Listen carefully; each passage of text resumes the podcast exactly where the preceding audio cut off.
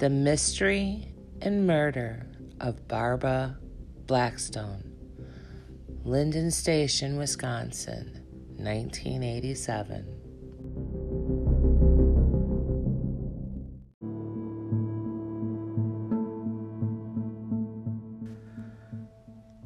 It was obvious that the memories weighed heavy on him. Three decades of knowing too much, 30 years of wondering if he should have pushed harder, all while carrying guilt for situations out of his control. Sitting across from him as he recalled the past, you could almost feel a heaviness in the room lifting as his memories painted a picture many may not stomach well.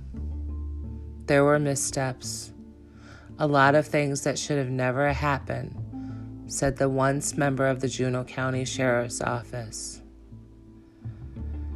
These are words I wrote going on almost three years ago when I was a reporter in Juneau County, Wisconsin, and I was covering the 30th anniversary of the unsolved murder mystery around Barbara Blackstone, who was killed in 1987.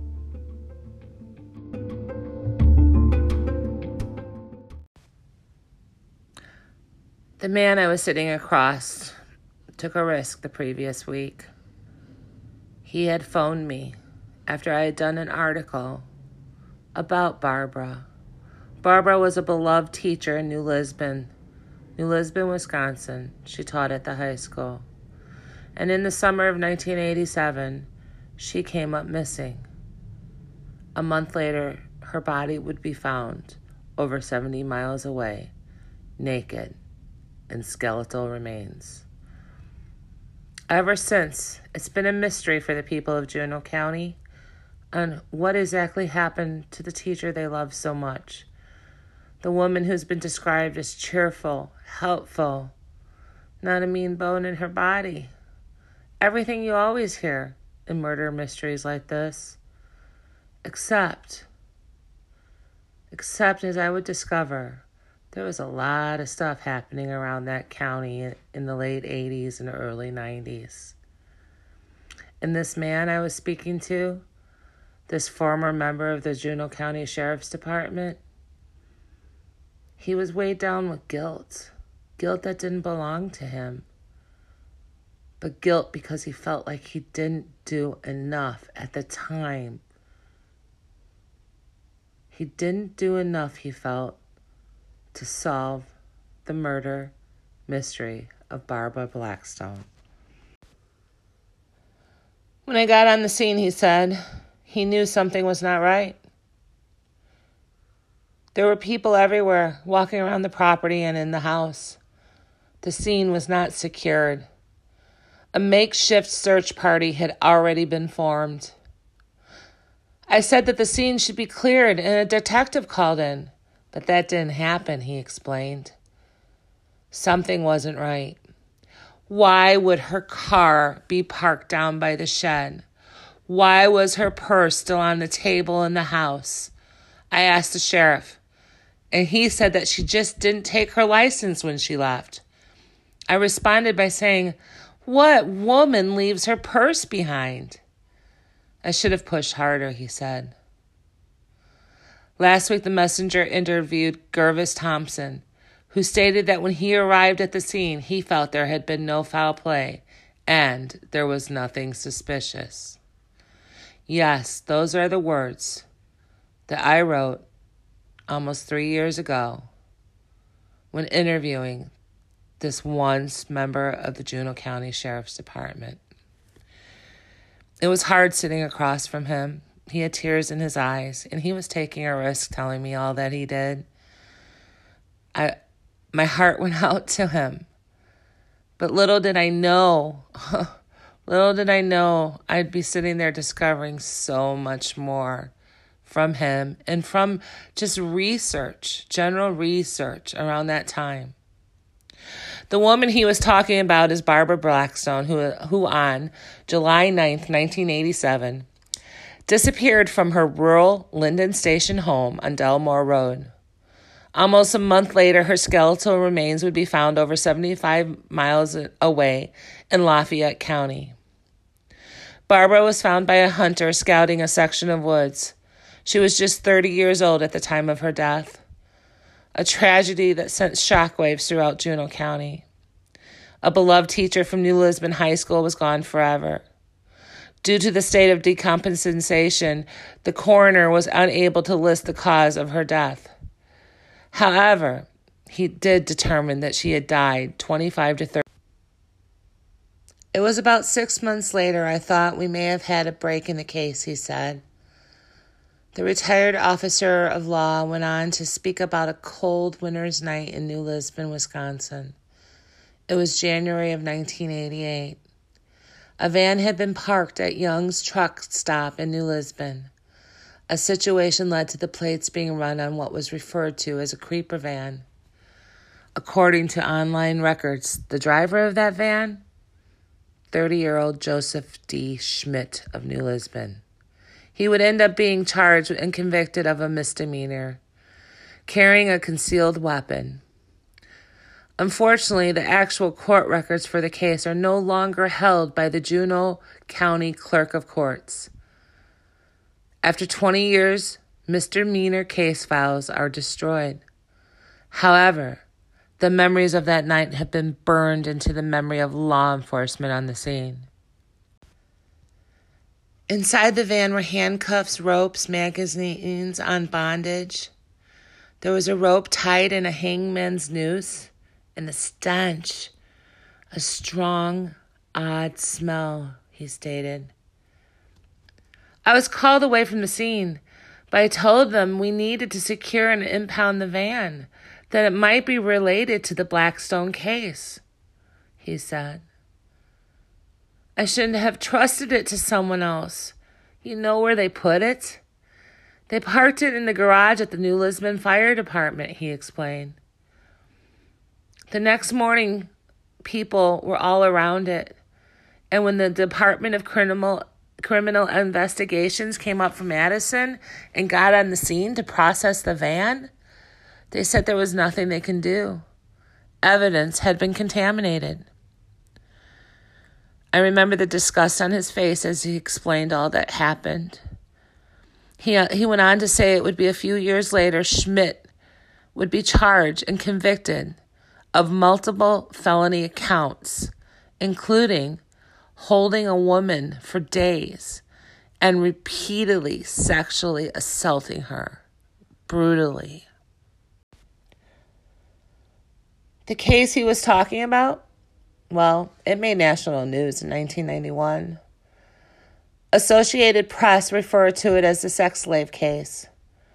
According to news reports at the time, then 34 year old Schmidt was facing trial for charges involving a 19 year old New Lisbon woman who had said he held her in chains at his town of Lyndon house over a four day period in early February of 1991.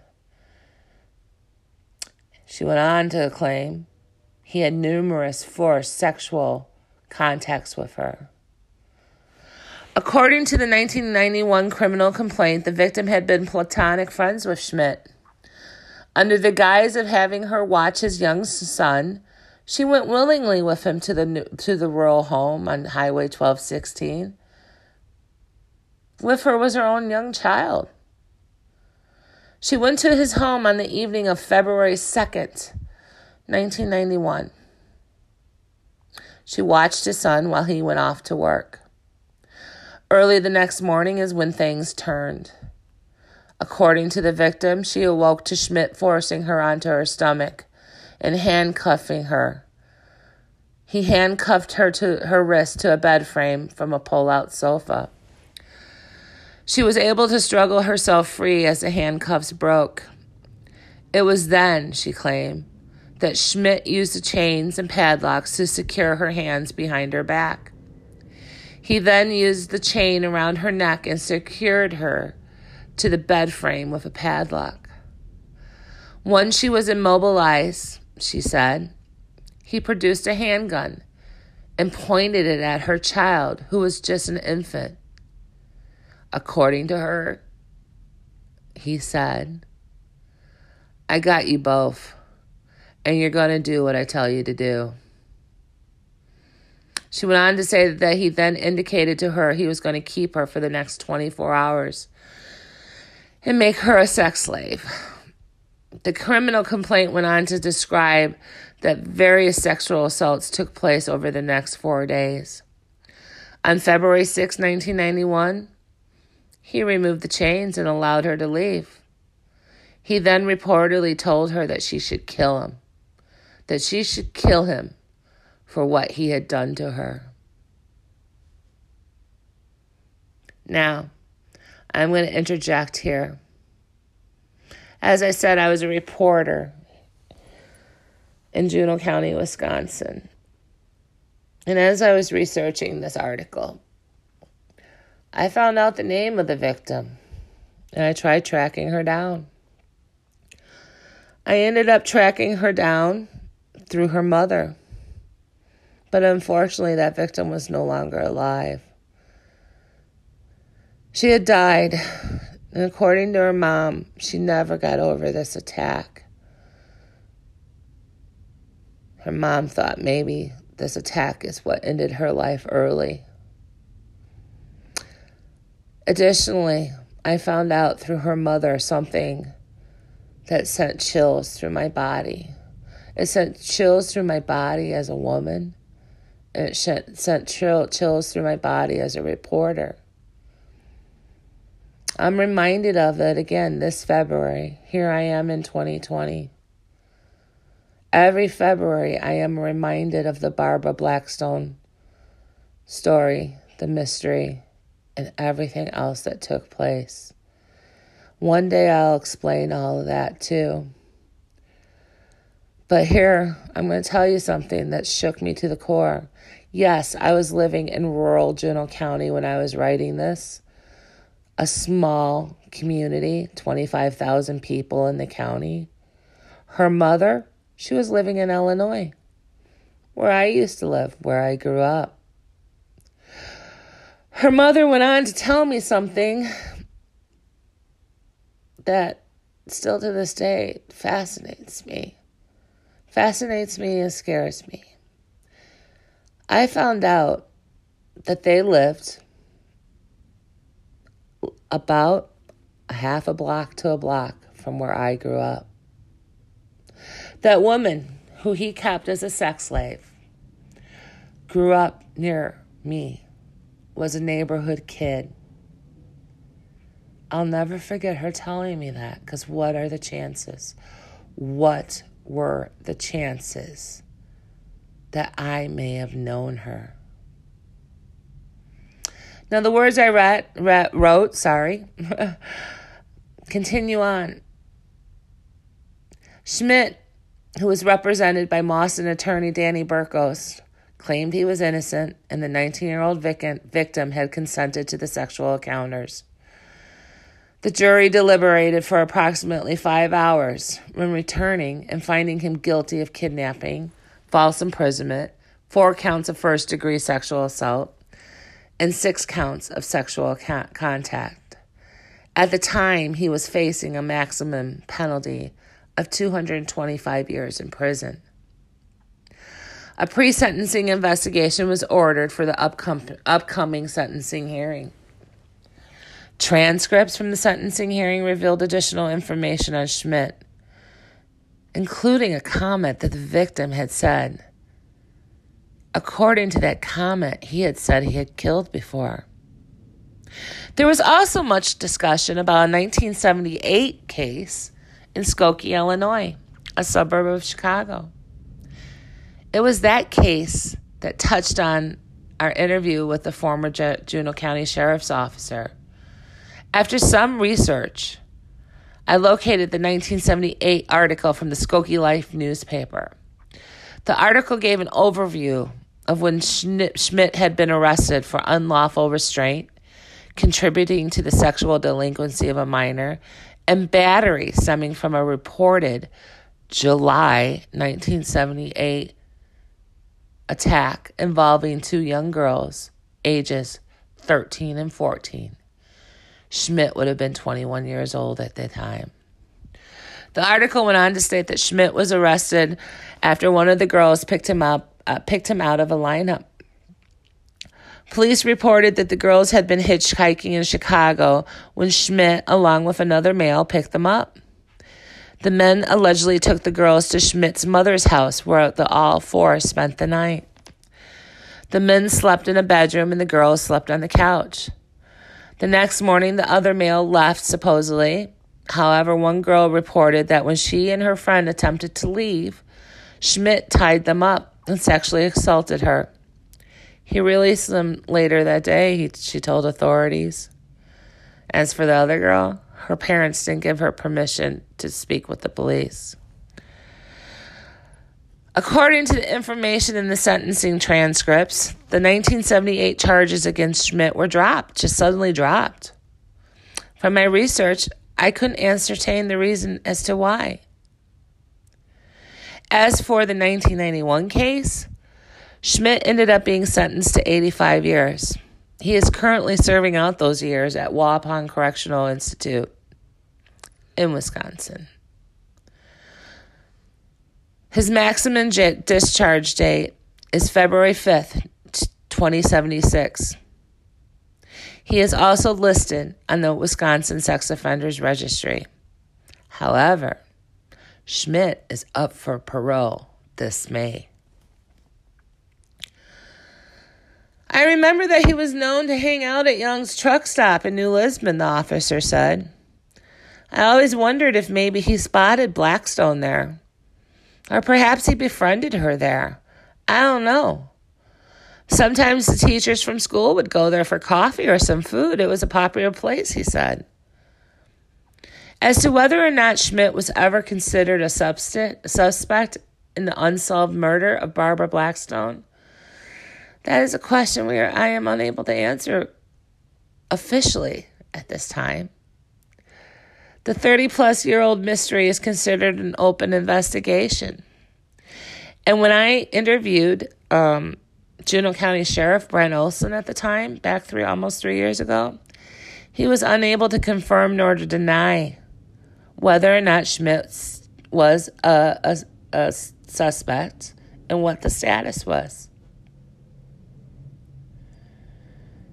Yes, this case sent shivers down my spine for so many reasons. You see, Schmidt, he lived in Skokie for a while, not too far from where I had a best friend.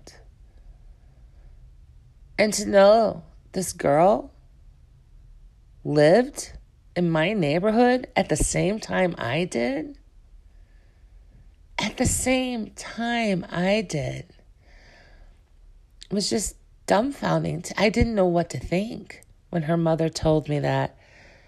It said, What are the chances? What were the chances? This case has bothered me for many, many years. There's so much more to this case. Do I feel the sex slave case is connected? I actually do. Can I say that for sure? No. But considering everything else that we're going to find out about this, what my research showed, some other cases, it's definitely worth pondering.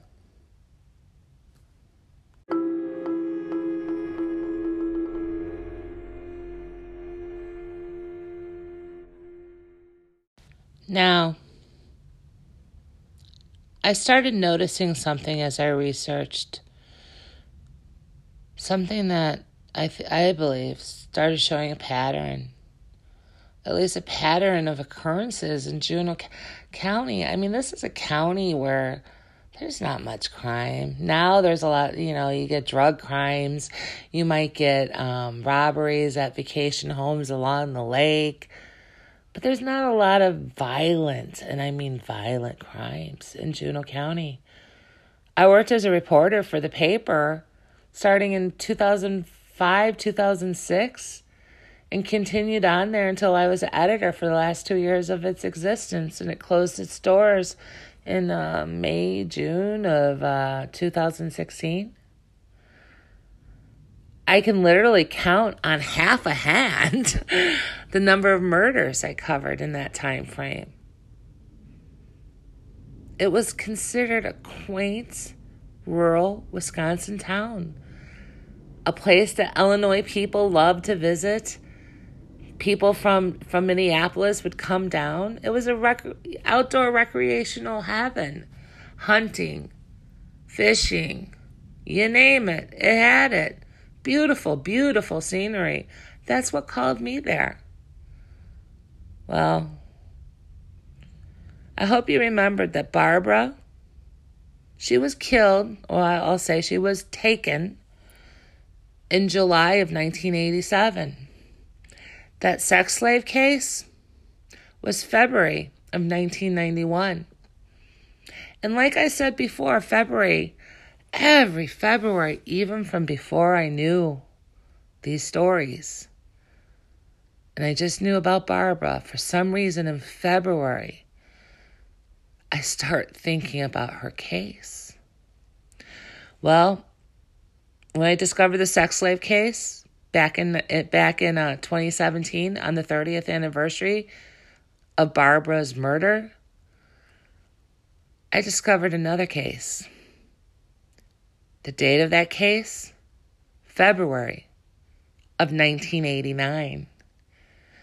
Now, I had heard rumors about this off and on over the years. Rumors that kind of stuck out in my head because it always bothered me the, the name this case had Frozen Betty. They called her Frozen Betty. I always thought that was degrading. But when I did my research, I would find out even more. You see, according to news reports, in February of 1989, a frozen, partially clothed woman was found by two Amish kids on their way home from school. Authorities had believed she had been murdered. Murdered. Another one in February. Her body was found off of County Highway A near Clifton. March 3rd, 1989, the Stevens Point Journal article stated that investigators identified the woman as Betty Wilson, also known as Betty Jean, and I hope I'm saying this last name right, Kauzinski, was 28 years old at the time of her death. She had come from the Chicago area. Think about that. February, Chicago. Victim of the sex slave case came from the suburbs of Chicago. The convicted sex offender in that case also came from Chicago. So now here we are in February of 1989 and we got another murder victim on the border of Juneau County and Monroe County, outside of the town near Clifton. And she too came from Chicago. That newspaper article I just talked about, well, they went on to report that the authorities believed she had not been killed at the scene, but was rather murdered elsewhere and then dumped. She was believed to have been killed sometime between December 15, 1988 and January 15, 1989. She was identified by dental records. records. An Associated Press article appeared in March 4, 1989. Her mother was interviewed. Her mother was quoted saying that she had not seen her daughter in two to three years however, did speak with her in November, a few months before her body was located. The mother went on to say that she hadn't realized her daughter had been missing and knew of no reason why her daughter would be in the area of Wisconsin. She continued on to say that her daughter didn't drive. Her daughter didn't drive. Her murder also remains unsolved. Please remember all this, these dates. Please also remember Chicago, these young women, like this one. Now, I did find out some things off the record about this young lady. Things that were disturbing. She was a troubled young lady. She got herself into, supposedly, allegedly, this is all allegedly, perhaps some drugs and prostitution. She was troubled. Now, I want you to think back to that sex slave case and the young woman there who survived that but eventually died too young. The young woman that grew up in the same neighborhood as I did as a kid. She too had some issues. And there was no coincidence that she was in Wisconsin along with Schmidt. You see, Schmidt had befriended her, according to her mother and others, in Illinois. He offered to take her up to Wisconsin to give her a chance to rebuild her life. It was platonic, supposedly. Are these coincidences? I don't know. As for Betty, her case still remains unsolved. It's also considered open. Now, there were some other things I discovered during that time when I covered um, the Barbara Blackstone murder. One of those things was, and this one takes place, now remember, I said Barbara came up missing in July. This one also takes place in the summer months. However, this one was in July of 1988. Newspaper and other media archives paint the picture in their reports. A picture of terror that stretched into the preceding years. And it was just about a year after Barbara disappeared. Just about a year in July of 1988 and it was out by St. Patrick's Catholic Cemetery off of Highway 20 uh, off of Highway 1216 in Mauston, Wisconsin. This time, the offender reportedly pointed a pistol at a woman and told her to get into his van. A van that which was described as being blue in color. The woman refused, at which time it is alleged the man grabbed her hair and arm, attempting to force her into the vehicle. That is when the woman started screaming and sat down on the pavement. She did so in an effort to stop the offender from dragging her into the van. She wrapped her arms around his legs and continued to just scream. It was at that time the suspect released and told her to run. She didn't listen. Rather, she stayed on that pavement and kept screaming. He took off in his van, driving east, east, towards Lyndon Station on Highway 1216. After he left, she took off to a nearby residence. Now, there was a witness to this. There was a witness being a small community, it didn't take me too long to locate the woman from that 1988 attempted abduction. I wanted her story from her own words. However, my search for her was a few years too late. She too had already passed. In my search to locate her, I had heard rumors that she had mental health issues, and some questioned the validity, the whether or not her um, account was valid. But I was able to locate a family member, a sister, who confirmed the incident did happen. And like I said, there was a witness at the time.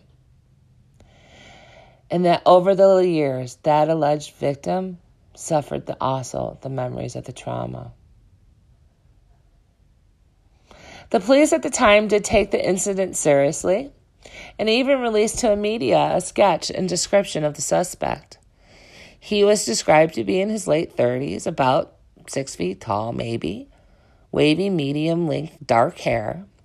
He had wide shoulders and a narrow waist. He was wearing a button down shirt, jeans, and a silver necklace. The pistol he believed that was believed that he had been using was a 22 caliber. The initial news report stated that the authorities were not yet connecting the incident to Barbara's murder from a year before. However, according to a report in the August 21st, 1988 Wausau Daily Herald, the suspect in question was wanted by the Juneau County authorities for questioning in the attempted abduction of two women that past month. That was curious to me that said two women. And it also stated as well for the investigation into the slaying of the woman of a woman in the prior year. That had to be Barbara.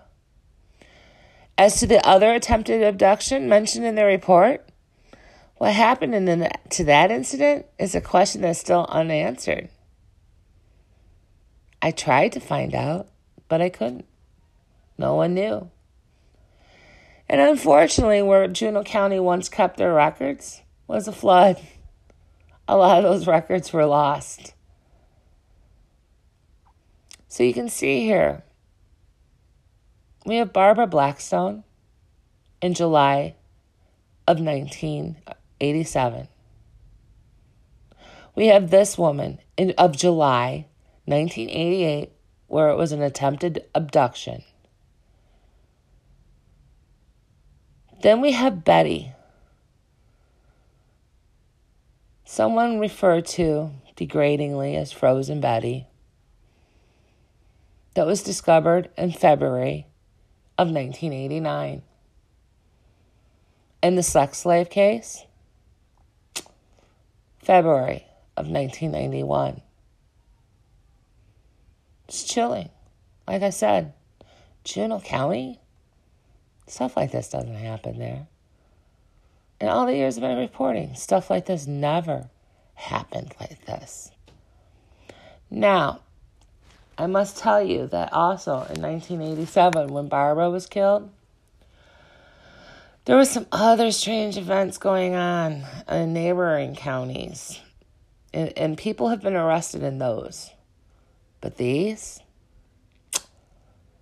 the only one where there was arrest in Juneau County for all of these was in 1991, Joseph D. Schmidt for the sex slave case. Yeah, Barbara's story haunts me. And it haunts me in ways that I'm not yet prepared to explain here. Some of you may understand, some of you wouldn't. But pay attention. We're going to keep looking at Barbara's case, and I'm going to keep talking about it. Because I have this gut feeling I know who did it. And it's not the rumors that others have heard that might have been the husband. I don't know. There's there's pieces of the puzzle to me and I'm just an amateur, granted, that fit together. I hope and I pray that one day Barbara finds justice and she'll be able to rest. But until then, I'm going to keep telling her story. Because there's one thing for sure she was murdered and she was dumped. Betty from Chicago she was murdered. She was dumped. Two other women. The woman out by the cemetery in July 1988 suffered a trauma that she never got over. The victim of the sex slaves case of 1991, she also suffered a trauma she never got over, and both of them died without justice. So, this is the end of the podcast for tonight. There will be more because there's a lot more to these cases. I also want to take time to talk about Barbara. I, you know, you see, it always bothered me that whenever the paper would do a story, it was always, oh, the review of a cold case. But we tended not to look at the person herself. I did when I did the 30 year anniversary. And since then, I've heard from other people who knew Barbara for the wonderful woman, the dedicated teacher, and the loving wife, and the sister missed by her siblings. So, yes, we're going to continue on telling Barbara's story. I'm not going to let this die like unfortunately they did without closure. Thank you for listening. My name is Eva Marie Woywood.